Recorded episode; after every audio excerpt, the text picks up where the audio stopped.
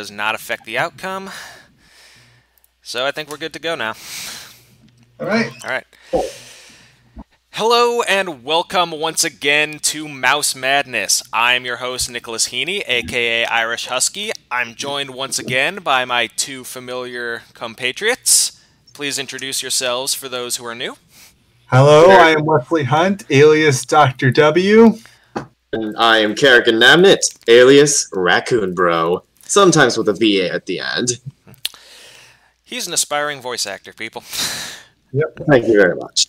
Yes. Quite good at it, too. Aw, So, if you're not familiar with the format of Mouse Madness, go back and watch the other podcast because I'm not wasting my time here. you'll say- notice I you'll notice I talk about voice acting a lot in those previous episodes. Now, before we get into this week's matchups, I just want to say that this week in particular was not one of the more interesting outcomes. Like, compare this to, say, week three, where we were comparing films like Princess and the Frog, Alice in Wonderland, Pocahontas, Treasure Planet. These are movies that either have this kind of timeless feel to them that everyone's just kind of seen out of necessity, or they're modern enough that they've been able to see them when they were fresh. So that led to a lot of vote. That led to a lot of votes, and it led to some really close votes as well. And I think it really speaks to how the voter turnout ends up every week. I think it really does depend just on the film selection, assuming everyone's voting in good faith. Because week three is probably the best example of this, in that you have all these movies that have been seen by a lot of people. You compare it to the films this week, I think the most notable one is the first Winnie the Pooh. It's the only one that's really left some kind of lasting impression.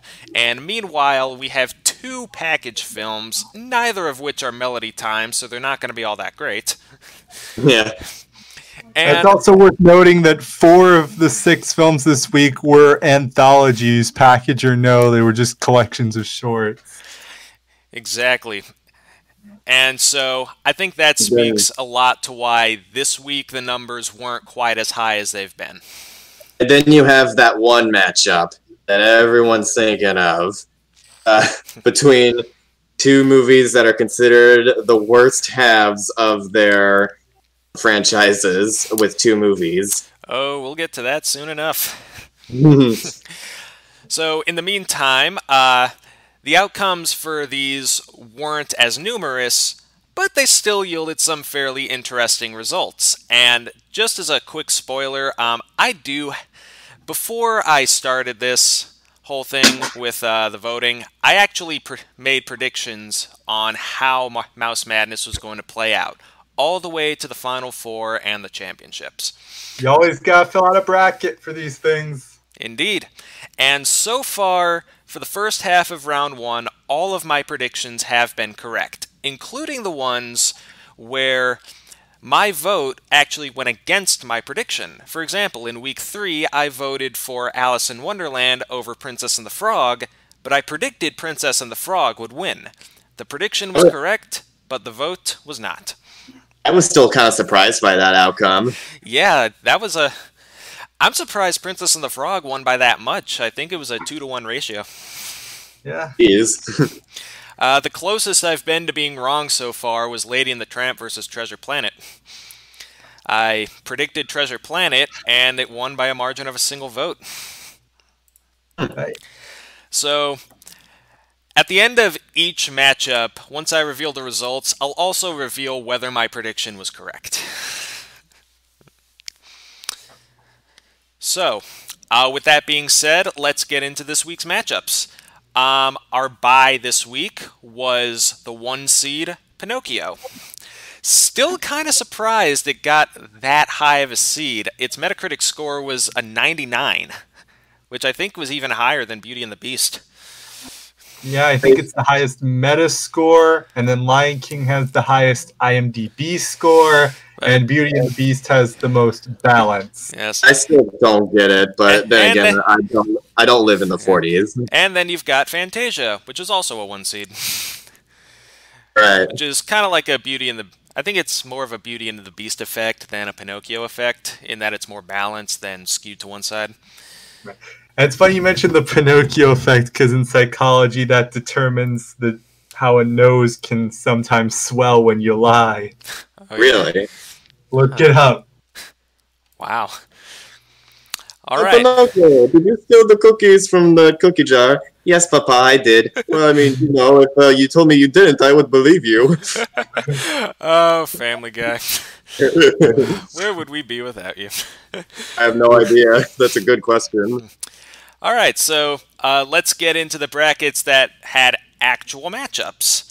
Uh, our first matchup was the 8 seed, the Rescuers, versus the 9 seed, Ralph Breaks the Internet. Uh, this was the matchup that Carrick was talking about earlier. The worst halves of uh, series of two, the latter, the former of which we've talked about already.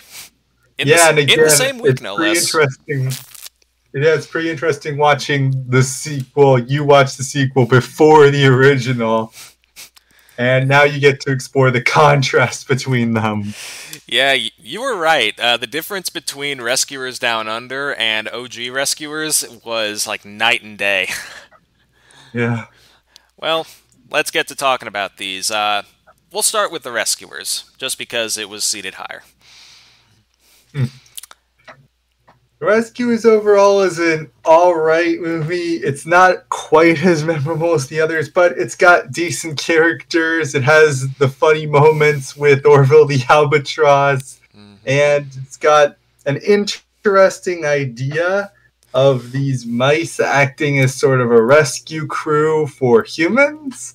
And and I do like how the two leads play off each other. Apparently, they were always going to make more movies because it's based on a series of books. But this movie kind of only did all right at the box office, so they had to wait a little longer. Uh, this film is interesting for me. I think it's okay. It's competent at times.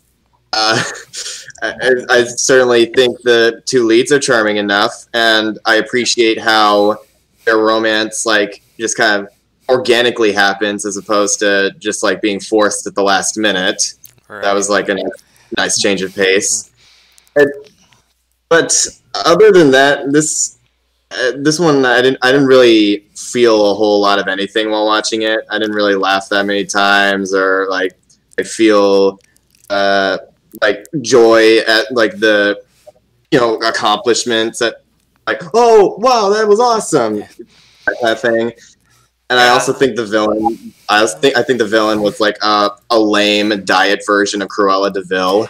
It, it's funny you mentioned that because I kind of see the Rescuers as kind of a weaker counterpart to 101 Dalmatians in that I feel a similar way in that the first two acts they kind of take a while to get going. Uh, I don't find them particularly interesting until uh, the last third uh, when things are getting kind of you know t- intense. Thing is, with one with 101 Dalmatians, the process of getting from the manor back to London, it was a long and arduous process, and you could feel all the weight and uh, you know all the tension and you know just the overall stress that these dogs are going through without being caught. And uh, I think it's good that they kind of spread it out over that kind over that you know length of time. I just think it makes it you know feel all the more satisfying once they actually get to their destination and ditch the bad guys. And uh, the rescuers does something similar, but it doesn't fe- it doesn't feel like it flows as smoothly or transitions as well. Like I distinctly remember one part where uh it's Miss Bianca, right? Yep. Yeah, I think Yeah. she was uh telling the little girl that they weren't going to let her go down into that black pit again. And then like 5 minutes later, she's just going down the black pit like that conversation never happened.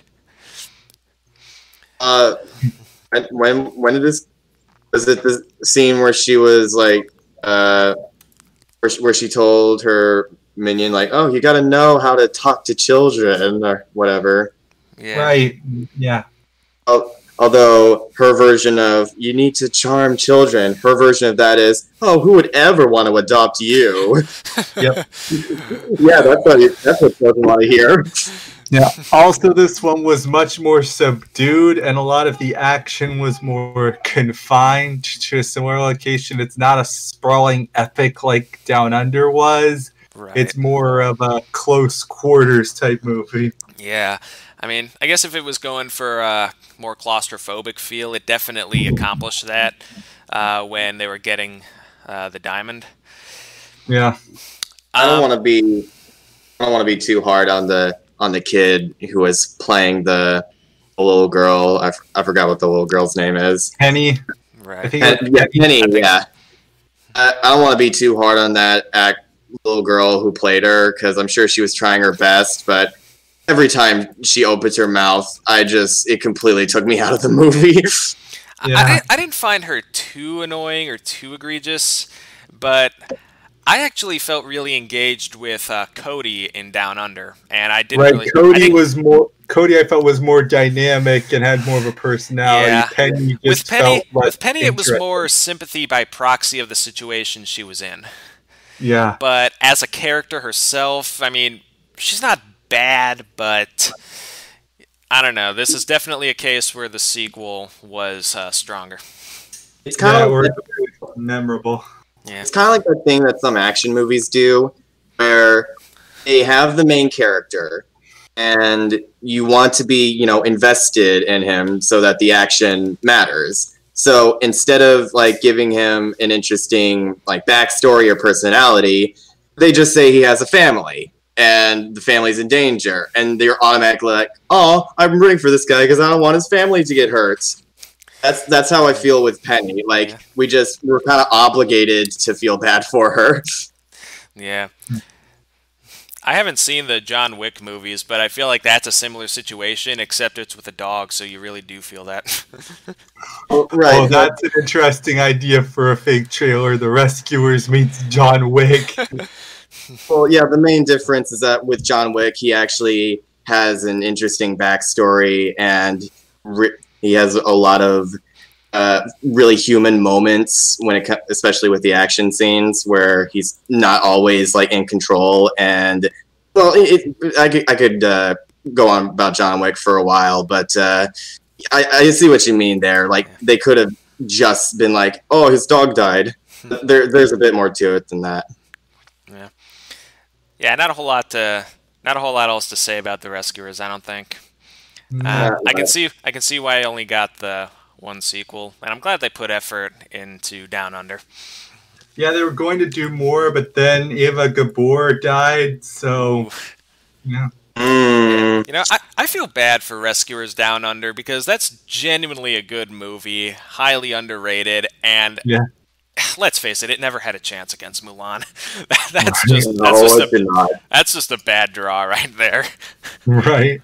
Uh, Oh, well. Yeah, it mirrors the luck this movie had at the box office too, coming between Little Mermaid and Beauty and the Beast. yeah. Uh, let's move on. Uh, we were saying how Rescuers Down Under was a case where the sequel was better than the original.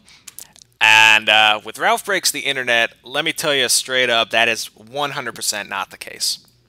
Oh, yeah. Okay. Um, let me let me just start off by saying the only reason I didn't grade this film as an F is because there were several moments that actually got me to laugh out loud.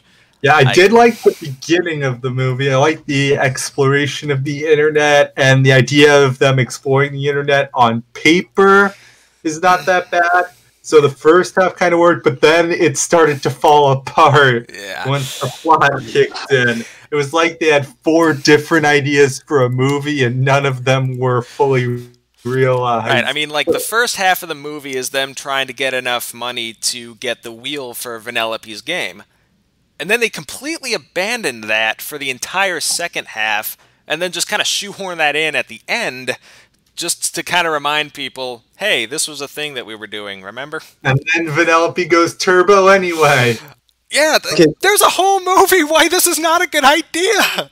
So I mean, apparently, with the whole um, collecting money deal, there was an interview they where they said they they had an idea for a subplot where they would be doing um, random odd jobs for Bill Hader's character, who was like the ad pop up guy. Pass. And one of those like jobs involved the end credit scene in the tra- and also in the trailer where you know they were feeding all the pancakes to that bunny. Like that was supposed to be a part of the story, Right. But uh, I guess they didn't have time for that or something. Yeah, so they just I would that have preferred that movie. I would just prefer them doing all the odd jobs. That, that I would have been fun.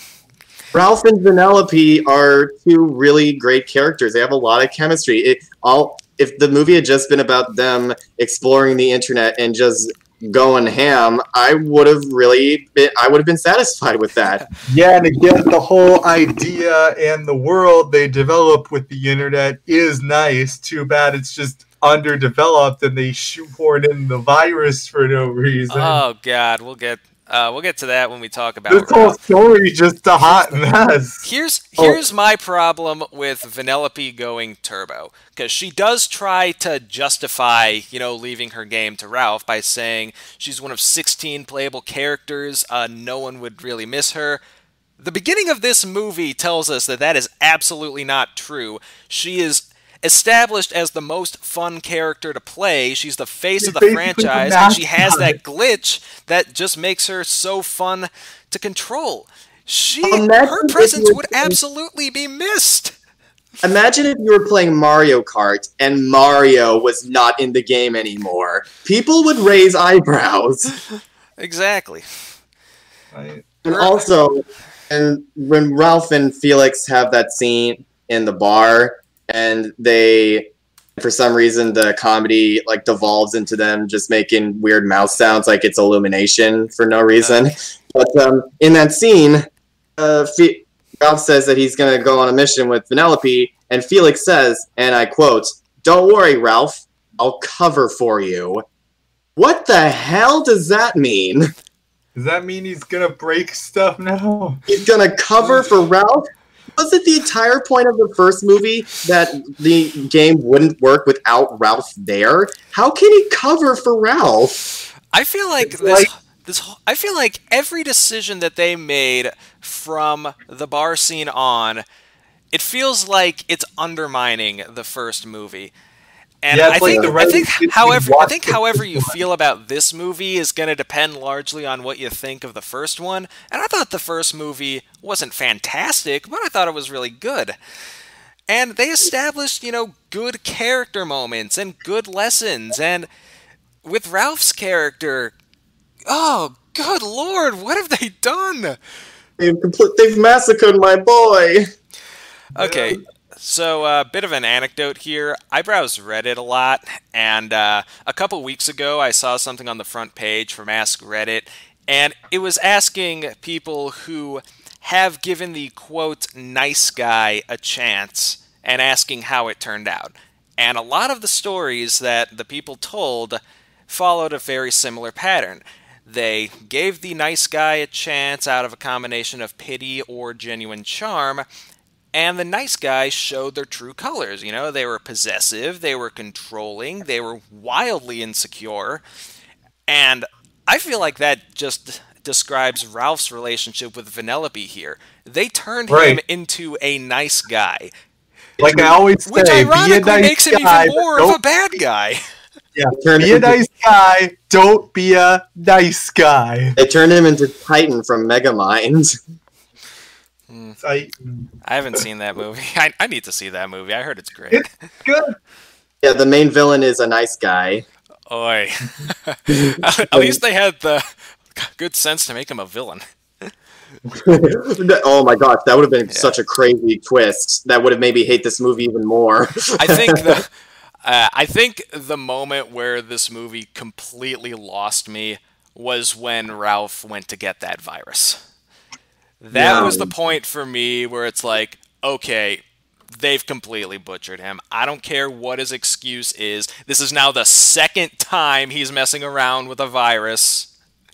But I mean, did does did anybody working on this movie even watch the first one? Exactly. I'm genuinely curious what they were thinking. I know this is like an angry video game nerd moment. It's like, what were they thinking? Exactly. I'm legitimately saying, what were they actually thinking? I want to know. Uh, it it blows my mind just the decisions that they made here. Yeah. As And, uh, if this like- were just a standalone movie that wasn't tied to the first one, it would be passable. Not the most Yeah. likable, but it would be coherent enough. Yeah. But the fact that but the fact that you do have this established world from the first movie and it directly follows from it, you you just can't make these decisions without What were they thinking? Wreck-It Ralph is, is one of my favorite uh, modern Disney movies because I really like the characters. Uh, the world building is consistent as well as an interesting take on what Food Fight was trying to do.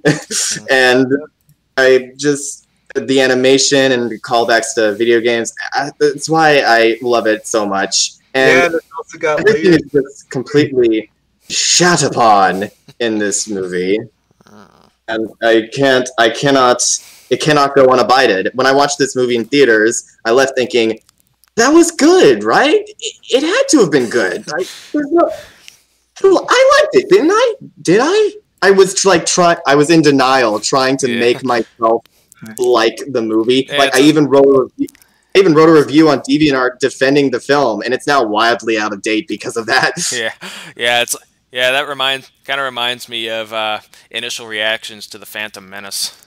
exactly. People are trying to justify it, and maybe we'll see. A, maybe in a, another decade, we'll see a resurgence of people saying, "Okay, maybe it wasn't that bad." For now, I don't see that really happening. I think Right. Before we get to the scores, uh, I want to talk a little bit about the uh, princess scene because I'm a little on two minds of it. okay. Yeah, even in the context of the movie, they're not the princesses; they're representations of them. Right. Hmm. Like on the one hand, it's that it's that trend of modern Disney going into the meta humor. Uh, really start, you know, it really kind of started uh, with Frozen. They made jokes about it in Zootopia and Moana, and then they just went all out in Ralph Breaks the Internet, specifically with even- this scene. Sometimes Yeah, you the could joke. even you could even say the meta humor started all the way back in Enchanted. Yeah, uh, Ella, Ella Enchanted. Yeah. Yeah. Yeah. Um, so I think the actual humor was kind of hit or miss. It's mostly just like them stating these cliches and Vanellope like, "Are you guys okay?" No, but you see, the thing was, Penelope was kidnapped. I expected her to answer yes to that one. Oh well. Uh, I think I, I think I said Ella Enchanted when you said Enchanted. That's a completely different movie. I'm sorry. I'm sorry about that. That's fine. Uh, I did like the one joke where Vanellope was like, "I don't even have a mom," and then everyone was like, "Neither do we." that was pretty good. I like Yeah. that. Wait, does, Disney. did- doesn't Merida have a mom though? 1937. Well, not everybody, but some of most of them did. Yeah. Hmm, I kind How I kind they- I kind of like the joke that they made at Merida's expense. Like, do you understand what she's saying? None of us do. She's from that other studio. Yeah, we should. Be, I think she's from a different studio. Yeah. and I, I really appreciate how they got all the voice actresses back, That- that and was neat. in- including uh, the ones for Cinderella and Aurora. Like that's that's always a nice attention to detail. Yeah. Now they're the modern voices. The voices for Snow White and Cinderella, original, original, are no longer with us. Mary Costa, Aurora, she's still around, but she's retired. So they had to to use the newer voices. Well, yeah, I know. It's it's like it's like saying when you're watching the new Space Jam, oh, dude, it's so cool. How they got the voice actor for Bugs Bunny in it. It's like, wait, they got Mel Blanc back? No, I'm talking about Eric Bauza. Where have you been? Oh, yeah. and you're like, who the heck is Eric Bauza? Yeah. Yeah. Yeah, th- this movie, this was a disaster movie. I, It could have been good, but they took all the wrong moves. Uh, all wa- the wrong I want- moves in all the wrong places. I want Yeah. to give it an F. That's how much I hate it. But I know that that objectively it's not an F film. Yeah. But it, it just because I liked the first one so much, like Yeah, you if said. it weren't that's what attached, if it weren't attached to the first one, I might be more forgiving of it. But you you just can't ignore it when it borrows so many elements from it, and then just completely craps on the other Even elements, or even those same elements.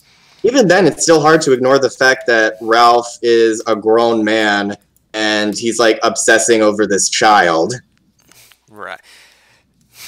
Yeah, that's a whole that's a whole other level of creepy. That Wow. oh God, Yeah, we- why why did they do this? This is a can of worms we don't need to get into. All right, let, let's just get into the scores before I before I lose my mind. Please put me out of my misery. All right. Okay, let's do this. The Rescuers, seven votes. Ralph Breaks the Internet, four votes. Sweet release. Yes. And uh, I have to admit, this is the first time that my prediction was wrong. I, Oh, really? I did expect Ralph Breaks the Internet to win because I do know it does have its share of defenders. Yeah, and uh, people don't really talk about the rescuers all that much. I figured it was going to be a close one with Ralph getting the edge out, but I guess our viewer base has uh, better taste than we realized. Yeah, wait, they did their research, so kudos to them. Yeah. All right. As for me, I I voted for uh, the Rescuers even before I watched it because I knew I would would like it more than Ralph Breaks the Internet. I, I, I. I went I went into Ralph Breaks the Internet uh, expecting to not like it for a lot of the reasons that I didn't like it. So I can't say it was shockingly bad. It was more like I knew what I was getting myself into, and I don't really have a right to complain in that regard. It doesn't mean I can't criticize it. right. Ralph the Internet is just the emoji movie. There, I said it. I know, I know. It's it's not much better. Yeah, I, It's- I, I was actually I was actually planning on you know watching the Emoji Movie just to see how they compare, but uh, real life But stuff then you got in the thought- way. But then you thought, no. Just Yeah. No, why would I ever do that? Watching Yeah, both back to back, what man Yeah, could then I- do that? Like I thought about watching it, and then I said, "Why? Huh? You have a good point, brain." Who wouldn't want to watch a movie starring T.J. Miller, one of the most garbage human beings in Hollywood? Right. You see, I knew the movie would get the emoji movie rather would get a lot of backlash, so I just decided I wouldn't bother because there would be nothing I would add to it. yeah. right. Um, Then all the people hate watching it made it the movie successful. Right. congra- congratulations, you've played yourself. All right, failure. All right. Let's move on to the next bracket, which contains two more tolerable movies. We've got our five seed, the three caballeros, the three gay caballeros, I should say, Mhm. uh, That's versus something different in 1947, but Yeah. the way they act in this movie, and versus the 12 seed Fantasia 2000. So these movies are actually fair, are fairly similar. They're both anthologies. They don't really try to tell a cohesive narrative, except once in a while with a few segments. The only problem, though, when it comes to Three Caballeros, for, me at least, is that the whole time I've, I'm just thinking, what am I watching? this is Like- Disney on drugs. Yeah, And it, I it, kind of took me a while to get a grip on what exactly I was supposed to be feeling about this. Like, at least with Fantasia, you know what you're getting into. It's Right. supposed to be a bunch of you know art representing uh, various symphonic music, and they present it in that manner. Right, And at, at the very least, with uh, this fu- with this film's prequel, Saludos Amigos, I at least get the idea that they that they were putting in the effort to you know teach its audience a little bit about you know Latin American culture in some aspect. And, And they there's a to- little bit of that here, but it's done in a much more robust and just loud way. That, that's how I describe the second half of this movie. It's loud.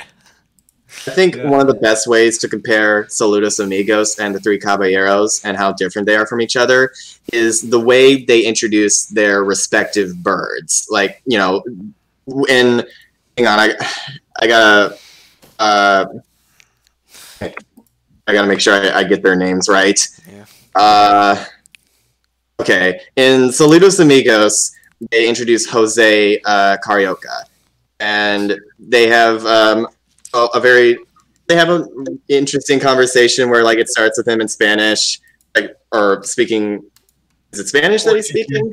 Yeah, Portuguese. They speak Portuguese Yeah, in 'cause he's Brazil. from Brazil.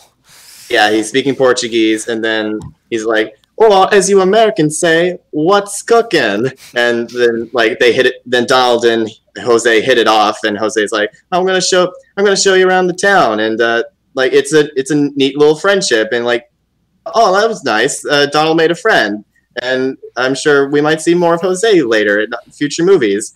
In Three Caballeros, the way they introduce Panchito Pistoles is he just comes the right out of nowhere. He just like out of thin air. He's just there. He's like, "Yo, what's up, friends? Uh, I man, it's so good to see you guys. Now we're the three caballeros." And then they go immediately into a song. It's like, dude, you can't just insert yourself into friend groups. That's really rude.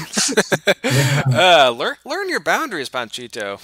Right. Yeah, I Dios will say míos, this. Donald, Yeah, I will say this, Donald's camaraderie with the three caballeros is among the best he has, because with Mickey and Goofy, he's kind of a unit. He's a butt monkey there. With his nephews, he gets kind of shafted because his nephews hog the spotlight. But with the caballeros, Donald is just himself. He has mm-hmm. fun. He's partying. Yeah. So I will say one good thing about this is it introduced three of Disney's more iconic characters. They've had more appearances. They even have their own show now. Oh yeah. A Don't, legend. don't they all appear, don't they all appear in uh, the Ducktales reboot? Yes, and I will say. I I will say after watching these movies, um, and I went back to those episodes like see, you know, how they sounded, and I'm I'm just realizing now, man, they sound n- not nearly as like interesting or as enthusiastic and animated in the reboot as they do in the like movies. Like they sound like they just got just two normal celebrity Mexican celebrities and called it a day. like they didn't really put any character into them. Oh yeah. Right. So I found that And, interesting. and also in the new DuckTales, they changed the lyric to We're three caballeros. Yes, three caballeros. Oh come, come on, come on! It's the new tens. Get with the times, Disney. New 20s now, even. no balls. Uh, like, come on! So many, so many of these cartoon networks are, you know, pushing for a more progressive agenda. You have no excuse, Ducktales. Yeah. yeah. and it's funny because in the Legend of the Three Caballeros, they have completely different voice actors from in the reboot. And like Jose is voiced by uh, Eric Bauza. Yeah. Uh, that's a callback. And uh, Panchito is voiced by Jaime Camil, and they sound a lot better there. So I don't, I don't know what's up with that. Yeah, I don't know. I, I, I didn't feel like I got a whole lot out of this movie. It's uh, kind of sensory overload in the latter half, and the first and the first half just wasn't all that engaging. I kind of like the penguin bit because it was narrated by Sterling Holloway, and he's Yeah, he's yeah. Yeah, Ster- Sterling Holloway. I hear his voice. He has he has uh, notable voices in three of the movies this week. I thought that was pretty cool. Yeah. I actually, I actually did not know that Sterling Holloway was in this movie beforehand. So when I heard his voice, I was like, "That's Sterling Holloway! I love Sterling Holloway! Where's the way to go? I love it! Yeah, yeah, yeah. Uh, I could listen. I could listen to his voice all day. Uh, Yeah. It is great. And uh, thank and thank uh, I technically kind of did with the way I watch these movies. It's fair. Uh, okay. and I feel like this movie definitely would not do well today with uh, the, the latter half. You know, it's just nothing but constant catcalling and the ducks just Oh, like yeah. A lot of psychedelic imagery. It's like being on drugs. And the the live action cartoon segments do not feel organic at all. It just Nah. feels really strange. Uh, I'll say, I'll say this: between this Saludos Amigos and uh, Melody Time, Disney really, really likes samba music, doesn't he?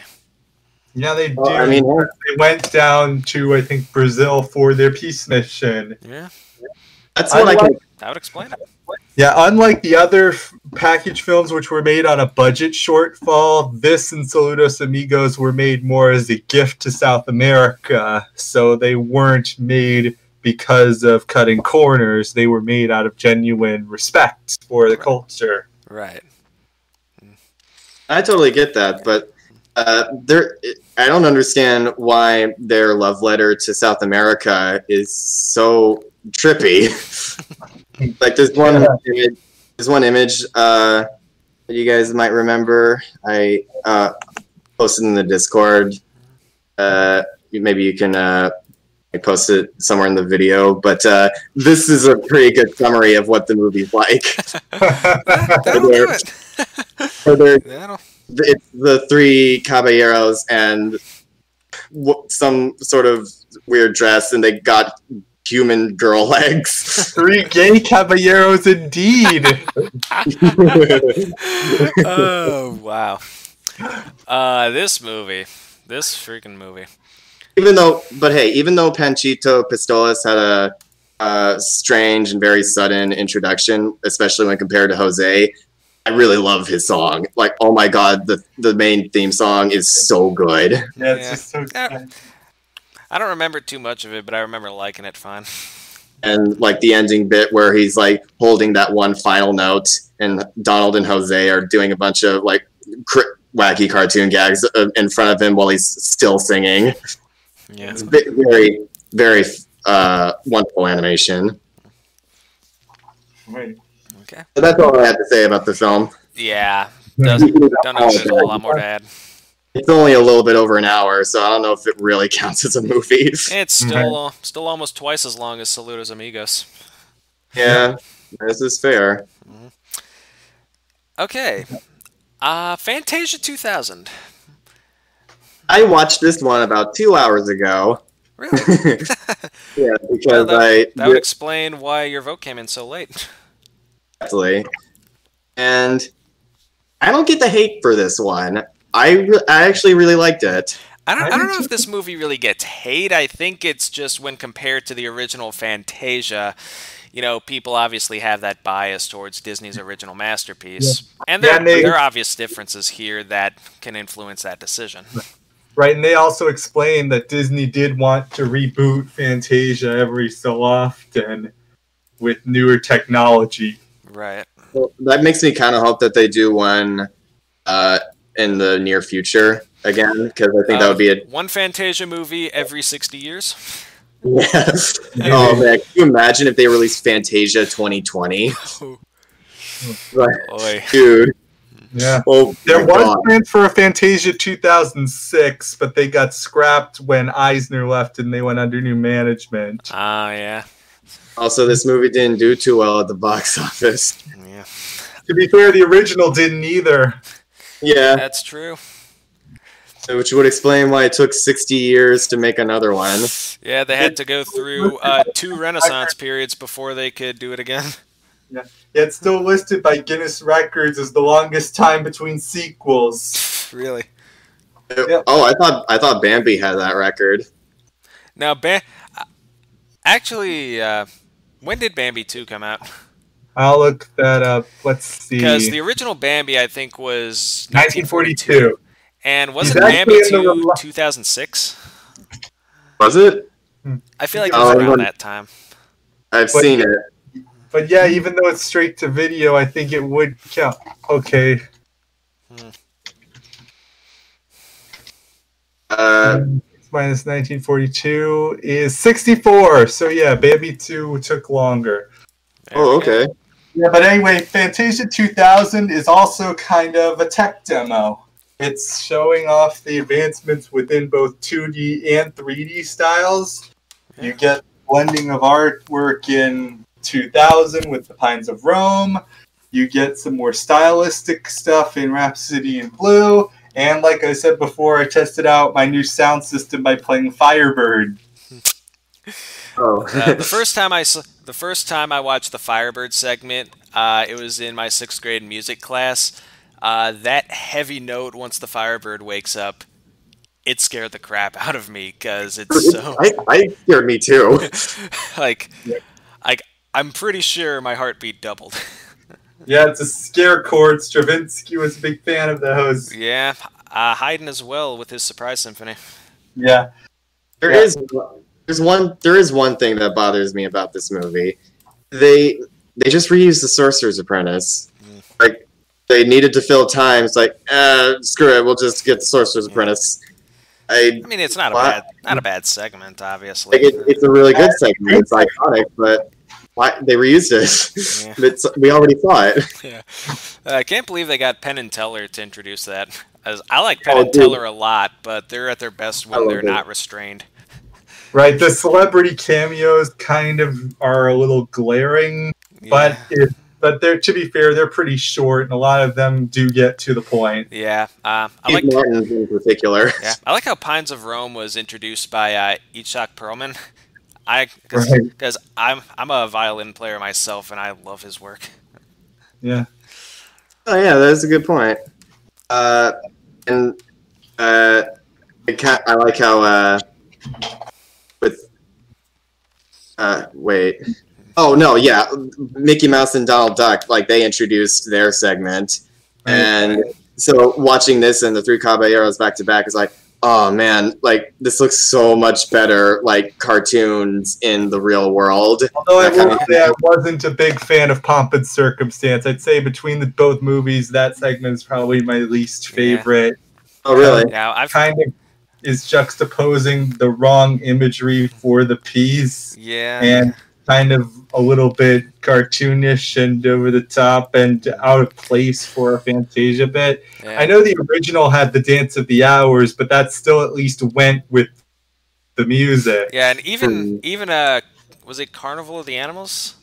The Yeah. song with the flamingo and the yo-yo.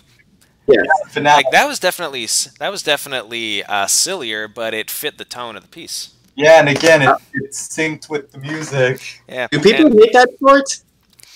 um, I think they. I think people just think it's kind of out of place in a Fantasia movie, but to be fair, it is only a couple of minutes long. I think it's the Oh, I re- shortest one. I Yeah. really liked it. It Yeah. was I like I liked it too. I thought it was char- I thought it was whimsical. It was Yeah. animated by Eric Goldberg. You can't go wrong with Eric Goldberg. Hey.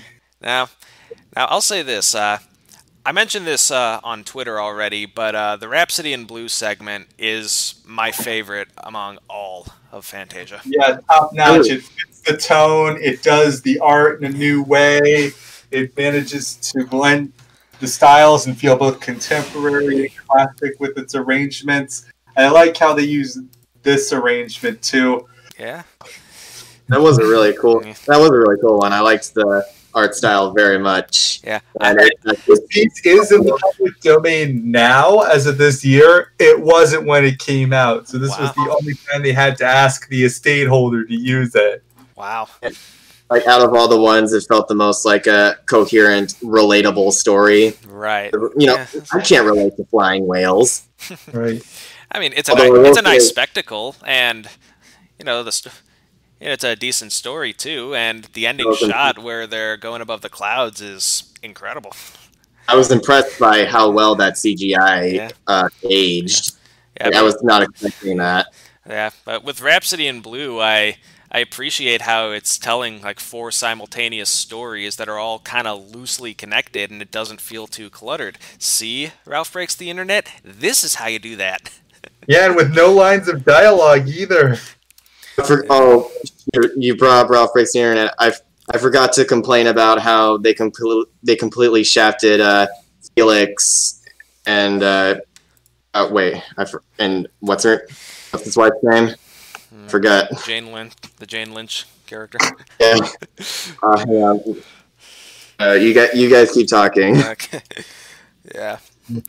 But um, but yeah, No. again, not a line of dialogue. They just kept it all in, and there's even a George Gershwin cameo. if Oh, you yeah. caught it.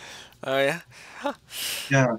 This is a it, it's a fantastic segment. This this got me the most emotional. And I, th- I think it's the combination of the way that they tell the story and just the fact that I love the piece so much. Yep. Like I've actually wanted to teach myself how to play this uh, on the piano, but It Right. is really it is really complicated. Remember, a lot of remember it is considered a concerto because it has a basis on piano. The version here it for the orchestra is rearranged by Gert Gross, I think it is. But yeah, Gershwin wrote it as a piano piece. Uh, if you use your if you use a piano and use it really well, that's all it takes to really get me invested. It's part of why the Cat Concerto is my favorite Tom and Jerry short. I just love piano playing. Oh yeah. hmm Yeah, but um, they did that. The first time it was actually in a movie was King of Jazz, all the way back in 1931. Mm. It was Bing Crosby and in his film debut playing that in sort, and it was sort of like a live action Fantasia of its time. It was different segments set to music, and Rhapsody in Blue was one of them. Uh, but uh, I guess there's. I don't have a whole lot else to say. Uh, what you What did you guys think of the the stead the steadfast tin soldier one? I like Uh, that one. Did anyone notice how the Jack in the Box looks like Lord Farquaad? oh. really? I didn't. So- and by virtue, Markiplier. Uh, Yeah. They changed the ending so that the Tin Soldier and the ballerina live. uh, classic Disney. They're t- t- take a Hans Christian Andersen story, remove the sad ending. Waggity schmaggity doo. Pretty much. I, I, I do like um kind of I liked how the toys were they were presented with a different animation style when compared to like the rest of the world like the humans picking them up or the animals like that was an interesting idea Yeah. and it, Right. it Yeah, but with the soldier sailing down the drain, I learned in second grade that tin floats. oh really really. Yeah. well good for the tin soldier Uh, and isn't it just a crazy coincidence that uh, the fish that ate him is the same one that the original owner buys? Yeah. Oh, wacky, wacky antic. Uh, steadfast and soldier. Eh, Right. it's animated fine. Story is incredibly convoluted, but it's whatever. I don't know why the other tin soldiers didn't try and save that ballerina for being sexually assaulted, but uh, oh no. Ugh, those, ba- those bastards. Yeah. Okay. All right. Uh, want to get to the voting now? Yes, I'm. I actually know the answer to this one already. You were the swing vote. All right, here we go. The Three Caballeros, four. Fantasia 2000, six. Oh wait, what? I, when I voted, it was it said five. Yeah, you have to refresh it for you to see. Uh, okay. That's all right. Yeah, that's why I went back and rechecked. But it di- didn't change the outcome, so um, I think we can all agree that Fantasia 2000 was the superior one. Yeah, this is an and, and on paper this is another big upset. Yeah, 12, another 12 seed. Treasure Planet being the other one. Yeah, Yeah. to be fair, with the three caballeros, they don't have Penn and Teller or Angela Lansbury Yeah. or What James. Yeah. Yeah, and uh, they weren't fun and fancy free. I'll give them that. That was the, that was the other 12 seed that got unanimously shafted. Yeah, yeah, but um also this means zero of the wartime films have advanced. Yeah. Well, let's, let's not get ahead of ourselves. We've still got one more to go. All right, yeah, let's not. But so far, Another Chris, one. All right. Our final matchup. The 4 seed, The Many Adventures of Winnie the Pooh. The 13 seed, Make Mine Music. Winnie the Pooh. I'm not Uh-huh. even going to pretend to be I'm not even going to attempt to be an objective judge for Winnie the Pooh because there's absolutely Mhm. no point. I find it interesting how all three of us have nostalgic connections to Winnie the Pooh. Yeah, it's just too charming. Too nice. again, this started out as a series of shorts, but together as a movie with the added footage and the epilogue. Ooh, the epilogue. Oh, that gets me every time. I was a sobbing Right. mess. Yeah, but um, on but as shorts on their own, they're good too. Blustery Day, the middle segment, that won the Oscar for best animated short in '68. Really? Yeah, Walt won posthumously for that one. It Wow. was his last Oscar. Yeah. Wasn't wasn't that the uh, introduction of Tigger? Yeah, and it also gave us a Pink Elephants throwback. Oh, heffalumps and woozles. See, the Pink Elephants were fun. They're a little creepy, but at least there wasn't any malice with them. The Heffalumps and Woozles, they wanted to steal Pooh's honey. Dude, Now, from a story standpoint, it might not make much sense. From a Pooh lore standpoint, it's pretty integral because Heffalumps and Weasels do appear in the Pooh stories. One of them even, actually, Lumpy the Heffalump even becomes a major character later. yeah, he, he even becomes an opponent in Winnie the Pooh's home run derby. Oh, no, don't get started on that. I The cannot believe that's a thing. And also of uh, Lumpy's in Kingdom Hearts 3. Yeah. I find it funny though that um, I'm I'm looking at the uh, casting for this movie, and I find it funny how because of the fact that this is three movies in one, like linked together, uh, Christopher Robin has three different voice actors. because you know, yeah, because you know, you his voice, your a little kid's voice is going to change between films. And these were made like about eight years apart. Oh, Yeah, Winnie Pooh and the Honey Tree came out in 66, Blustery Day came out in 68, and Winnie the Pooh and Tigger Too came out in 1974. Ah, And this movie came out in 1977. same as the Rescuers. Oh, how about that? Yeah. I wonder which I wonder which movie we like more. yeah, I mean, I mean, Winnie the Pooh. This this movie in particular, it is just so ingrained in my childhood. It's one of only two movies I can think of where without it I'd be a completely different person. The other being the original Toy Story. Which there's actually there's actually an ad for this in the uh, ninety in the 1995 uh, VHS release. Yes, I mean- I rented one time. For me, there are also two films that, if they did not exist, I would be a completely different person. Winnie the Pooh, obviously, Yeah. and the other is Shrek. Ha, Shrek. I'm Shrek, I'm with Nick. I feel like also I'm drawn to Toy Story because it came out the year I was born, and supposedly as a five month old infant, I was taken to see it, which goes against all my ethics of movie going. hmm. But- yeah, I'm, but yeah, but that's a different story. But Pooh, yes, is totally there. I watched I watched the original film and I watched the three shorts apart, and Ah. it manages to still be good together. Pooh just embodies the idea of innocence and playfulness Yeah. and just, yeah. I even I even had the uh, interactive storybook for uh, Windows 95. Aw.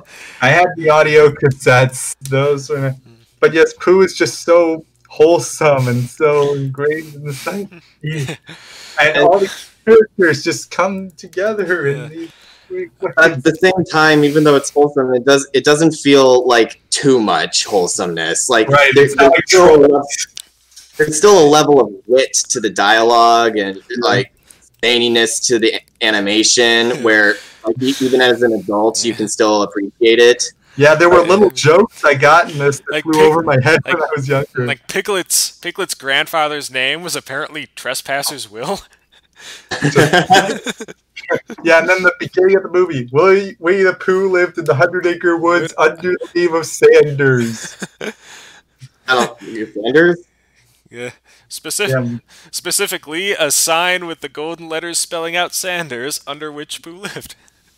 Yeah, and the narrator, and the narrator's a character. That Yeah. Yeah, like, And he actually, he, actually interacting in- he influences the ending of Winnie the Pooh and Tigger too. Deus Ex Machina for the win. Literally. and in the, the 2011 movie they go even further with that by like having the letters be like physical manifestations and like when they're making the ladder to get out of the hole, or like even in this movie where they're saving Tigger from the tree. I, Or just sliding down the meta steps. humor before meta humor became oversaturated. Right. Yeah, it was just the right amount. Yeah. Uh, and I think it helped. one character in this that I feel is underappreciated is Gopher. Aw. The who's not in the book. Uh, I just Dude, I just like the way that he talks with the with the whistle. Liz, I'm working the swingy stuff, you know. It's Schwinge. It's Also, by the way, Pooh is Disney's most lucrative brand, even over the fairies and princesses. Really? only behind Hello, he's only behind Pokemon and Hello Kitty as the highest grossing franchise in the world. you know, I had Pooh as a whole is worth seventy-six billion dollars, roughly analogous damn. to the GDP of Oman. wow. How? How is he that? I I mean I love Winnie the Pooh. Like really? He's that? Merchandising, merchandising.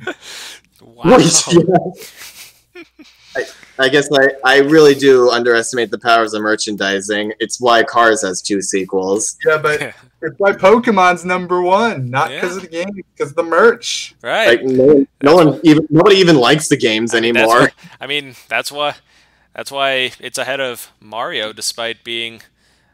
I think it's more successful as a game franchise. Game franchise, but that's really all it has going for it. Yeah, but yeah, Pooh is just so marketable. Yeah. You just see his face and it sells. Yeah, Ten percent that the Milne Estate signed with Disney, that went a long way. That's still seven billion dollars. yeah. I just I remember the one meme where like somebody bought a Pokemon game and like they were disappointed with it, and somebody came up to him and said, "Eh, don't worry about it. Even fans of the series don't like the games."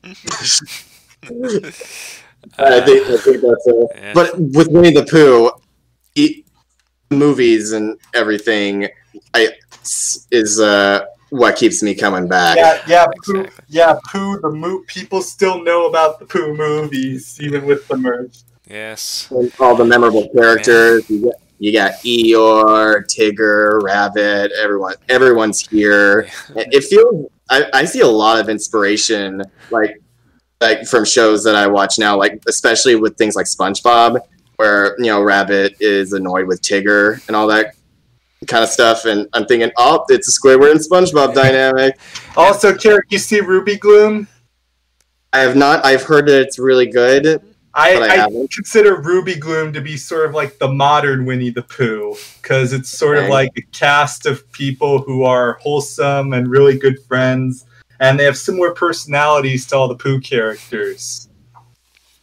I'll check it out then. In that case, That's yeah, a- you can I a easily very solid. with- I like I like how you're bringing up the SpongeBob comparison because I'm just thinking of you know Tom Kenny voicing Oh, yeah. SpongeBob and even the later think of reincarnation of Rabbit. yeah.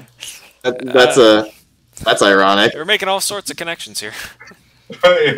Full circle today. Yeah, and uh, this is one. This is there's this one meme with Winnie the Pooh that was circulating last year. It was like Yeah, fans- like fan, like the a picture of him sitting in uh, Owl's chair, just or was it Rabbit's chair? And Rabbit's then chair. the picture below, he's in this tuxedo. and monocle. I remember there was one where the top was Winnie the Pooh, the bottom Vincent the feces. Oh, but this I have a favorite version of that meme. I know what you're talking about. Um, first, I'm gonna post it. Okay. Oh, wait. It's, uh, Copy image. that that wasn't what I wanted. Uh, they but- okay. I'll I'll just say it then. Or like uh, the f- first image is just Winnie looking normal, and it's Activision saying "pay for advantage." Then the next one is him in a tux, and it's EA saying "pay to win." And then the final one is him in a tux with a mustache, monocle, and top hat. It's Bethesda and says "pay to lose." Wow. But yeah, with rewatching for this podcast, I was able to point out the exact frame that became the meme. Uh, and I, uh, and And now I'm like, now I'm thinking of uh, when Family Guy did the Winnie the Pooh cutaway. Like, why Eeyore is always in such a bad mood. Oh, yeah, I know what you're talking about. why are you always in such a bad mood, Eeyore? Because I have a nail in my anus. Oh. That's a good reason. okay, I found the actual one. Uh, nice. Uh, man, this would be funny even without the captions. Just putting the movie that talks. I love that. It's like, yeah, we get, we get it. We totally get it. Yeah, that Yeah. bottom that bottom picture reminds me of uh, when Meg was telling her family that they Yeah. always act like she's be- they're better than her. it cuts to Oh, them. bang! That is the least fancy thing I've ever heard. um, it's funny how some of like the most hated episodes of shows like end up spawning the most infamous memes. Like that one uh, meme where SpongeBob looks like a chicken. Oh it's yeah. from one of the most hated episodes of the show where S- Squidward reads his diary. Oh yeah. Yep. Uh, I like how I like how Nature Pants has like three, like three images in rapid succession that all became memes. it's one of the worst season one episodes. and one of the memes don't even look like an actual meme, where it's just like SpongeBob, like he looks a little tired. or, or like not a meme. sp- like the "I'm a head out" meme is actually when he's sitting down. Yeah, exactly. It's the I'm a head out meme, but then there's a version where there's a second panel and he looks really sad and he's like, "Oh wait, I can't oh yeah, because of the coronavirus." oh, yeah. It's, it's like uh, it's like the Cadigarus running joke where he can't leave because the world was taken over by bricks. Uh, I think we got a little off topic there. Yeah, But are we? But are we good with poo? yes. I think the point is the point is that we like poo, yes. and I'm Yeah. sure we'll have plenty of other things to talk about with this movie uh, when as the brackets go along. yes. Yeah, I can't go wrong with Pooh Bear. Yeah. Uh, I've got this one making it to the third round. Right? Good for Pooh Bear. Yeah. All right. Uh, make mine music. What is Did there you remember the missing segment? Sorry? Did you remember the missing segment? I did. Thank you for that, by the way. yeah, this is a movie Disney buries almost as much as Song of the South. Uh, I mean that's a, I mean this is this is what I'm talking about with you know lower the low vote votership. Like this got a low amount of votes just because people aren't seeing Make Mine Music because it's not on Disney Plus. Yeah, it was also the last of the Walt movie. It never got a theatrical re-release after its first run, and it was the last of the Walt era movies to be out on VHS. Uh, Oh. I mean, I can kind of, I can kind of see why, like the ja- like the, uh, like the uh, jazz cat scene toward the beginning. Like Yeah, there's a there's a lot of uh, questionable moments there. Like there's Mm-hmm. one like there's one part where this dude isn't dancing with this girl, and then the animator erases her ass to make it smaller, and then he's Oh, yeah. like, ah, I think Uh, again, most of it comes from Martins and the Coys, which got cut from there. Yeah. I think because there's the scene where they just all freaking die. yeah. I Uh, didn't see that one. I when I watched this movie, I never, s- I didn't get to see that, so I don't know what actually happens in that short. Well, um, while it was while it's off of every existing cut of this movie, it did air on Disney Channel a few times, and one of the people who saw it there taped it and uploaded it to YouTube. good for that guy. So yeah, Martin and the Coys, for the sake of completeness, is on YouTube if you want to see Yeah. the whole movie. And I think it has another Goofy scream in it. Yes, it does. Oh, I forgot to mention, the Rescuers has two Goofy screams. Oh yeah. Yeah, I, to- I totally cut. I was trying to find the Goofy screams because, like, uh, I wonder. First one. I know they sometimes put it in like a Wilhelm. Yeah. Uh, they need to keep doing that. Yeah. Uh, there were a few. There were a few. Uh, there were a few segments in Make Mine Music that I liked. Yeah. I, I, I'm sure we mentioned it before, like Casey at the bat, Peter and the Yeah. Wolf, the whale we I like- wanted to sing at the Met. Yeah, Casey and the bat, I appreciate just because I'm a big baseball guy. Yeah, me too. And I just like the the rhyming they do with it. And there's also a sequel to this segment where Casey has daughters who form a team. Really? Oh, Casey Bats again. Yep. Hmm. Interesting. I actually haven't seen that. I'm just looking at the Wikipedia. You Yeah, I did see it. It's- It's pretty funny. But but I did like how this one was able to adapt the poem. Okay. Yeah, and it also able has, cover everything while still being catchy. has major Looney Tunes vibes, which I Yeah. really dig. Yeah.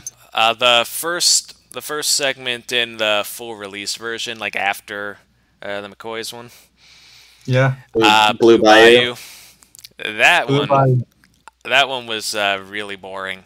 When I see like when I see music set to a Bayou setting, I'm thinking either Cajun music or Creedence Clearwater Revival. It- you know, it, it was set to Clair de Lune for Fantasia. Oh yeah, Yeah. Hmm. I'll see if I can find the Clair de Lune That might- version. that uh, might have been more fitting with the uh, nighttime atmosphere. Well, they Yeah. said that they have some.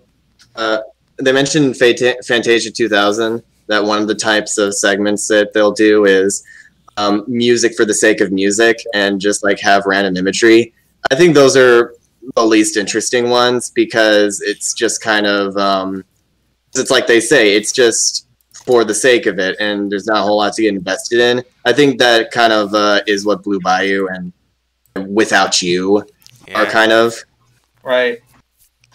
Because the one are the ones that we mentioned that are our favorites like tell you know clear stories Right, And that's part of why I think Melody Time is the superior film because even the ones, because there were a few abstractions, but even the ones that were more just music driven still had a cohesive story. And at least Melody Time had an MC. There i still need to see melody time I haven't i haven't watched it yet although to be fair i'm getting a little sick of these package movies Yeah. because i've seen i've seen so many in succession because i've never seen any of them and like so i'm watching them in preparation for this uh, podcast and i've seen so many i'm like dear god i just want to watch something with a cohesive plot Yeah. and then I see I mean- Ralph breaks the internet, and I'm like, no! Not that. And cohesive being generous. yeah. Yeah. So yeah, of the package films, uh, I think Melody Time is the best one. Uh, it only got two votes when it went up against Hard. Wreck It Ralph, and uh, Wesley and I were the only ones to give it those votes. Yep. Aw, Yeah. I- I'll watch it anyway because you guys are saying how good it is. But Yeah, I after mean- that, I'm, I'm The done with Johnny package Appleseed films. segment alone is worth watching. I I don't know if I can handle any more of the anymore. Like, Yeah, I'm- well. I, I didn't grow up during World War II times, so I don't get I don't understand the appeal. Yeah, well, Right. this week this week was uh, mostly anthology movies. Next week it's going to be all single narratives. So, hooray for a return to normalcy. Right. All But right. uh, but also uh, the Peter and the Wolf segment. The wolf used to scare the bejibbus out of me. yeah. Mm, uh, dude, when the duck, I thought when the duck died, I was like, holy shit, things just got real.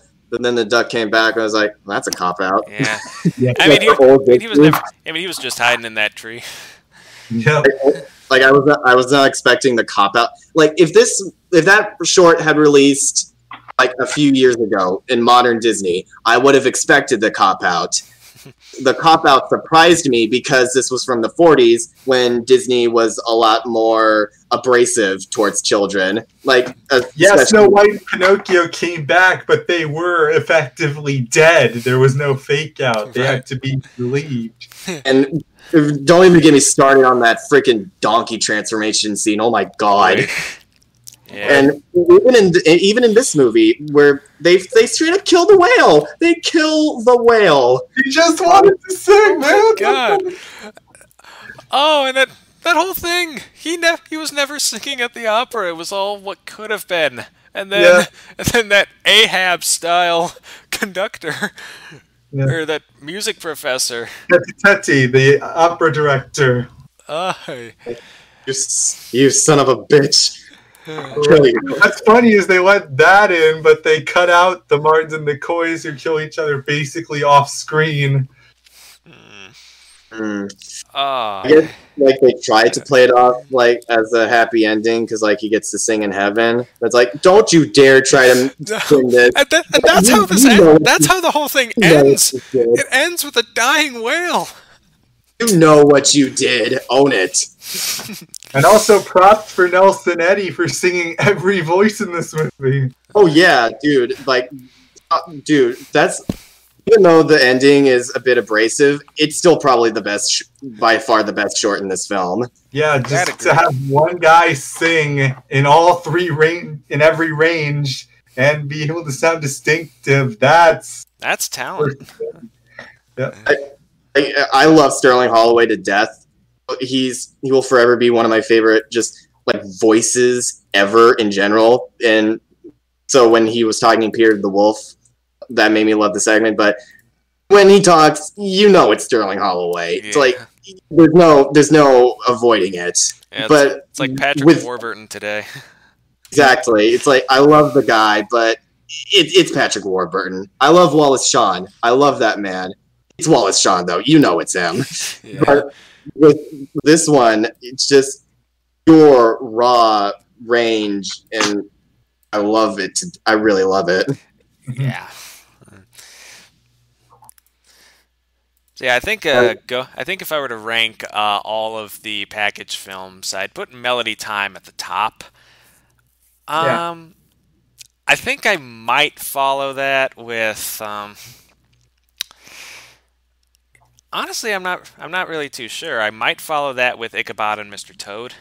yeah. Uh, then uh, Saludos Amigos and Three Caballero. Actually, no. I'd put I'd put Make Mine Music in third place, and then I'd probably put Saludos Amigos, then Three Caballeros, and then Fun and Fancy Free at the bottom. Right. Yeah, I don't think I don't think I'm gonna watch Fun and Fancy Free. Yeah, you can you can skip that one. There you go. I hear it like it. One of the main plot points is the the bears love beating the shit out of each other to show affection. Yep. Timeless messages, Disney. it's okay, they're bears. Well, again, Carrick, the good thing about this is we've already weeded out most of the package film. Yeah, I think Yeah, every I think every single package film uh, lost and lost hard. Yeah. Actually, no, What Three? Caballeros was close. I Doesn't it. Fantasy 2000 count as a package film? It's an anthology film, but I mean, would Not you count the original the Fantasia as a wartime era. package film? Hey, Yeah. That's a good question. I because I, I don't know. Yeah. Uh, The package films are generally considered to be the wartime era. Yeah, I mean, with fan- like with Fantasia, they're all connected with a similar theme: uh, animation set to music. With these package films, it's like you get what you're given, with well, maybe a little uh, something connecting them together, with the exception of Fun and Fancy Free, which is completely disconnected from each other. you could argue that these films are also connected in the same way because they are technically animation being set to music, but when that's kind of a vague connection because literally everything animated has music in it, Yeah. and especially things from the 40s and 30s. And- Right. and Fantasia, it, it's about it's all about the presentation. Right. And again, both animation and music are are mediums based on timing and beat and beats and rhythm. So Mhm. so the blending of the two is pretty natural. That's why they have so many animated musicals. That's why Looney Tunes and Tom and Jerry were so successful. Things like that. And also, Make My Music does not actually feature the Seven Dwarves, who did make actual mining music. Missed opportunities everywhere. Make Good job. Mine music. Oh, Yeah, I made I made this joke to uh, Mike because uh, early on he sent me a link to the movie because it's not on Disney Plus, and he told me that this was like a worse version of Fantasia. We all just agree that "Make My Music" is a really stupid title that makes no sense grammatically. yeah, it's it's an alliteration. It's clever. Therefore, it's Yeah, a good. unless- title. like unless it's the German mine, make mine music, make mine music. And considering what this movie came out, probably not a good idea for that. Probably not. All right. Want to get to the voting now? Sure. yeah. All right. Uh, I'm actually curious about this one. All right. Okay, here we go. Many Adventures of Winnie the Pooh, 8. Make Mine Music, 1. Who's the one? Oh, I don't know. I was expecting that to be unanimous. Yeah, but, uh. Uh, I did notice uh, at one point earlier today, all of the vote, all of the brackets got an additional vote, and uh, this was where the one for Make Mine Music came, and that same person also voted for Three Caballeros over Fantasia 2000. Oh, okay. Interesting. So, Wait, how do you know it's the same person? uh, just because they happened around the same time. Ah, okay. Maybe they just did it uh, because they wanted to be an individual. Yeah, maybe they knew it Maybe out of pity for the wartime era. Yeah, maybe maybe they knew it wasn't going to affect uh, the overall outcome, so they thought, why the hell not? Hey, my grandfather fought in the war. Yep. Okay, Okay. so for the stats of the pre-war Disney, we had four advance right now, although all four have gotten buys, so take this with a grain of salt. Mhm. We had zero wartime era advance. For the Silver Age, we had Cinderella and 101 Dalmatians advance so far. Dark Age gives us Rescuers, Fox and the Hound, and Winnie the Pooh.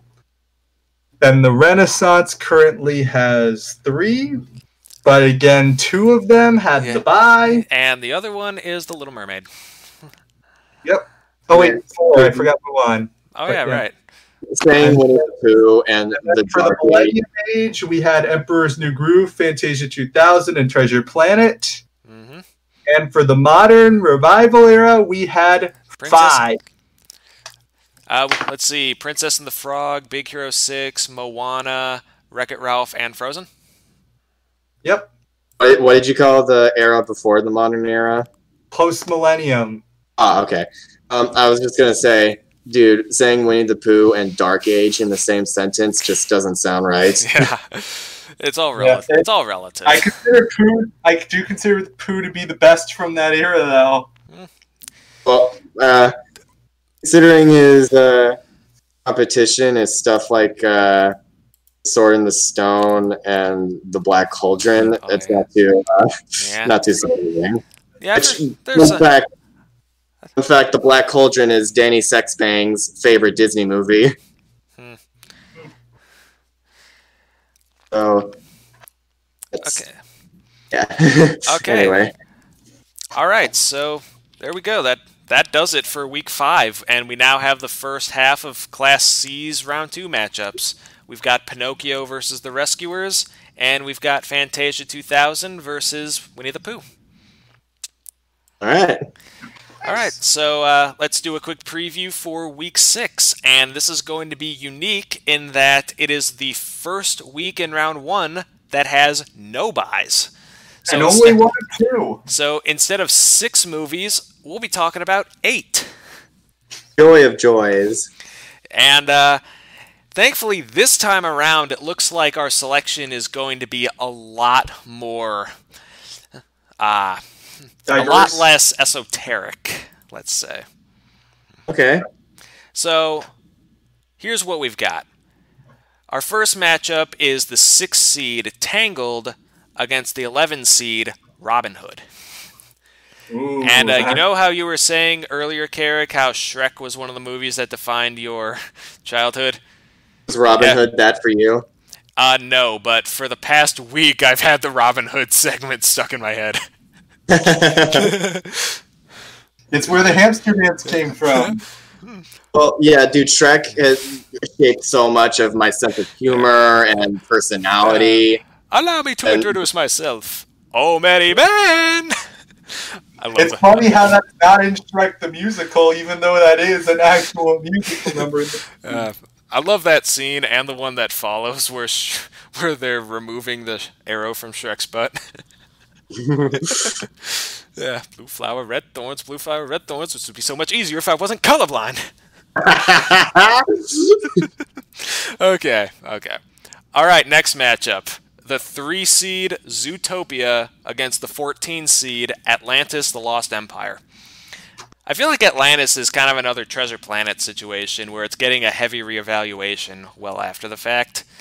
But it's up against Zootopia. That's the highest seeded Disney film from our lifetime. Exactly. uh, Atlantis. Uh, that's a movie I'm definitely going to need to watch in preparation for this. Yes. I hear I hear it does have Cree Summer in it, so Ooh. that'll be interesting. Yeah, it Yeah, does. there we go. Now I'm excited. Which is and actually as one of the main characters. So Ooh, double excited.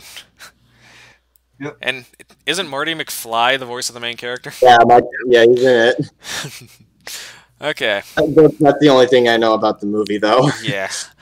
So, all right.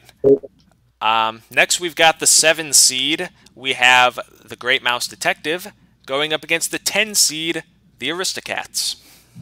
Ugh. The Aristocats.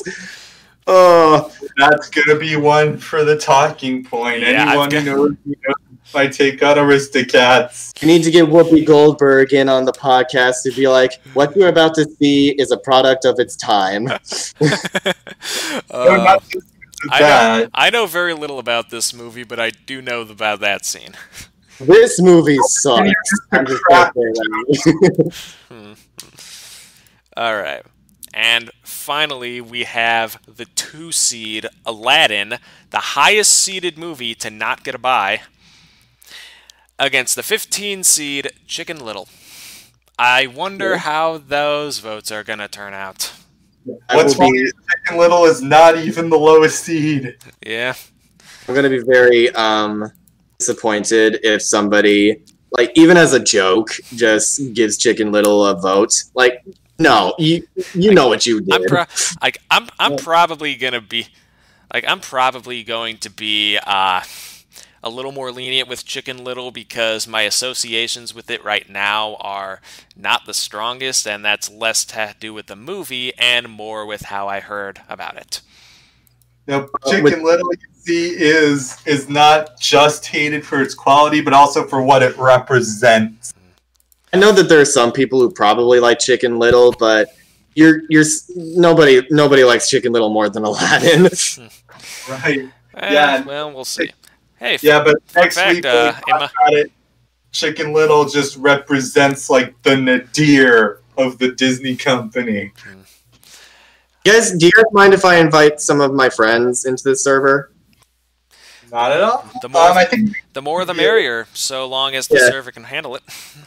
Yeah, I'll just I'll just ask around and see. Uh, I'll, I'll be like, we're talking about Disney movies every week. Who likes Disney movies? And everyone will raise their hand. okay, but who likes, who likes Disney movies and has something intellectual to say about them? And then like more than half of the people put their hands down. right. Sounds, all right. Um, all right. So that's a good plan for next week. So um, until then, once again, I'm Irish Husky, I'm Wesley- Raccoon Bro. and I'm Wesley Hunt, Dr. W. and I will see y'all next time. Take care. Bye.